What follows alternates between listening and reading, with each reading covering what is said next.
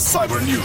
Antena 3. Cyber News. Antena 3, voltamos às notícias de tecnologia. O Firefox OS da Mozilla vai ter um sistema de pagamentos digitais e também uma tecnologia que consegue ler sonhos só mesmo do Japão.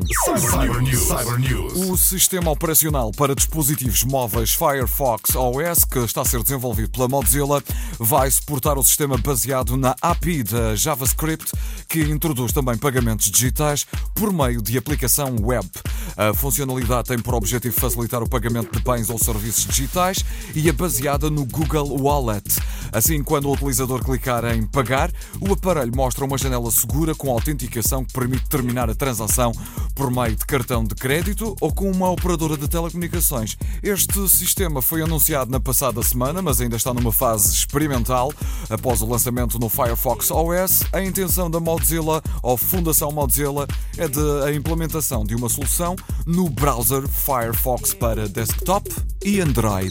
Cyber News. Cyber News. Os japoneses estão cada vez mais a lembrar-se de coisas inacreditáveis. Se não vejam, desta vez um grupo de cientistas nipónicos estão a testar uma tecnologia que permite ler sonhos alheios através de ressonâncias magnéticas e também eletroencefalogramas. Os exames ajudam a acompanhar a atividade cerebral das pessoas enquanto estas estão a dormir e a sonhar, de acordo com um artigo publicado pela revista Science.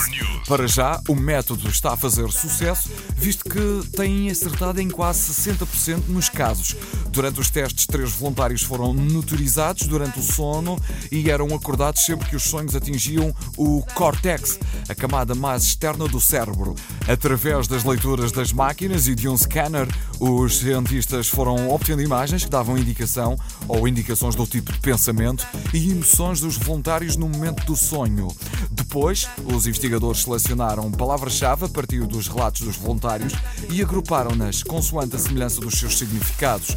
As imagens foram então ligados a certos grupos de palavras e os cientistas conseguiram começar então a criar um banco de dados que agora permite fazer análises mais profundas. Cyber News. Cyber News.